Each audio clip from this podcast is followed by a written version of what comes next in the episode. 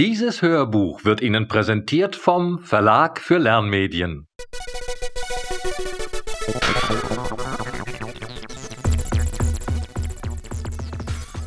Verlag für Lernmedien. Locker, leicht lernen zum Diplom.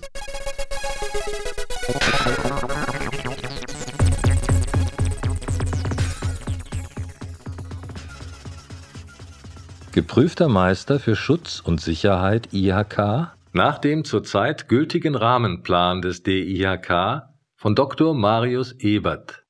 Gesprochen von Sigrid Ebert und Hans Ische.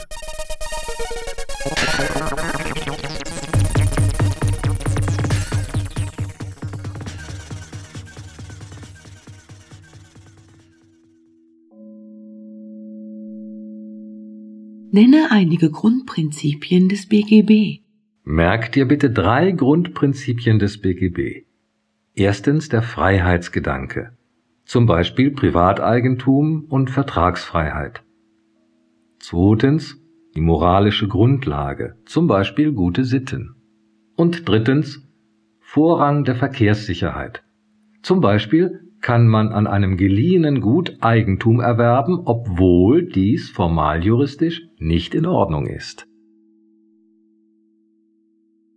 Welche Menschen werden über das Kündigungsschutzgesetz hinaus als besonders schutzwürdig angesehen? Es gibt fünf besonders schutzwürdige Gruppen. Erstens werdende Mütter gemäß 9 Mutterschutzgesetz. Zweitens Schwerbehinderte gemäß SGB 9. Drittens Betriebsrat, Jugendvertretung, Auszubildendenvertretung gemäß 15 Kündigungsschutzgesetz und 103 Betriebsverfassungsgesetz. Viertens Wehrdienst bzw. Ersatzdienstleistende und fünftens bestimmte Umweltschutzbeauftragte. Was versteht man unter Internationalisierung und Globalisierung? Internationalisierung ist die länderspezifische Anpassung der Produkte oder Dienstleistungen. Man nimmt Rücksicht auf die Kultur, die Bedürfnisse und die Situation im jeweiligen Land. Globalisierung ist eine unspezifische Ausdehnung der Absatzmärkte nach dem Motto Der Markt ist die ganze Welt. Wie plant man das Personal im Rahmen der Bedarfsplanung? Personalplanung im Rahmen der Bedarfsplanung erfolgt mit Hilfe sogenannter Kannleistungspläne. Diese Pläne werden erstellt, indem aus den Arbeitsplänen der Zeitverbrauch für die einzelnen Arbeitsgänge entnommen wird. Dann wird dieser Zeitbedarf mit der gesamten Fertigungsmenge multipliziert und so der gesamte Zeitbedarf pro Arbeitsgang ermittelt. In den Kann-Arbeitsplänen werden dann die Kapazitäten, also die Kannleistung in Stunden der jeweiligen Kostenstelle, gegliedert nach Leistungsarten, aufgeführt. Dabei wird zwischen der theoretischen und der nutzbaren Kannleistung unterschieden. Der Unterschied ergibt sich, indem man von der theoretischen Kannleistung die Ausfallzeiten durch Urlaub, Krankheit usw. So abzieht und so zur nutzbaren Kannleistung kommt.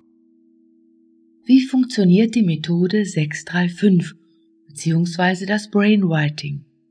Die Methode 635 besagt, dass sechs Teilnehmer drei Lösungsvorschläge auf je einem Lösungsblatt machen. Die 5 steht für 5 Minuten Bearbeitungszeit und für fünfmaliges Weiterreichen der Lösungsblätter. Nach einer Ideenkonferenz mit der 635-Methode verfügt man über 18 Lösungsvorschläge, nämlich 6 mal 3. Jeder dieser 18 Vorschläge ist darüber hinaus aus fünf verschiedenen Perspektiven betrachtet worden. Wie kann man die EDV im Rahmen des Projektmanagements zur Arbeitserleichterung einsetzen? Vier EDV-Einsatzmöglichkeiten zur Arbeitserleichterung im Rahmen von Projektmanagement. Erstens Kommunikation, E-Mail, Internet, Weblogs. Zweitens Kalkulation, Tabellenkalkulation. Drittens Zeitplanung, Netzplansoftware. Und viertens Präsentation, ein Präsentationsprogramm. Und was bedeuten folgende Begriffe? Unterstützungsprozess, Hauptprozess, Teilprozess und Prozessverantwortlich. Der Unterstützungsprozess, also Supportprozess, unterstützt den Kernprozess. Beispiel Buchhaltung. Hauptprozess ist der Oberbegriff. Der Hauptprozess wird in Teilprozesse heruntergebrochen. Prozessverantwortlicher, also Process Owner, ist verantwortlich für die Steuerung, die Kosten und die Durchlaufzeit des Prozesses. Nenne und beschreibe verschiedene Arten von Kompetenzen, die eine Führungskraft haben sollte. Eine Führungskraft braucht vier Kompetenzen. Erstens Fachkompetenz. Zweitens Methodenkompetenz. Drittens Sozialkompetenz. Viertens Führungskompetenz. Zu erstens Fachkompetenz gehören Sachkenntnisse und Sachverstand. Zu zweitens Methodenkompetenz die Kenntnis analytischer Lösungsmethoden, die Fähigkeit, Problemlösungen zu finden und vernetztes Denken. Zu drittens Sozialkompetenz, die Fähigkeit, in einer Gemeinschaft zu arbeiten.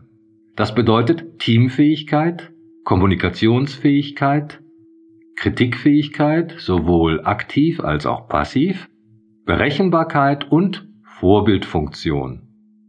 Zu viertens Führungskompetenz gehört die Fähigkeit, Mitarbeiter überzeugen und Verantwortung übernehmen zu können. Was ist ein Single-User-System und was ist ein Multi-User-System? Beim Single-User-System arbeitet nur ein Benutzer mit dem Betriebssystem. Beim Multi-User-System arbeiten mehrere Benutzer oft gleichzeitig im System.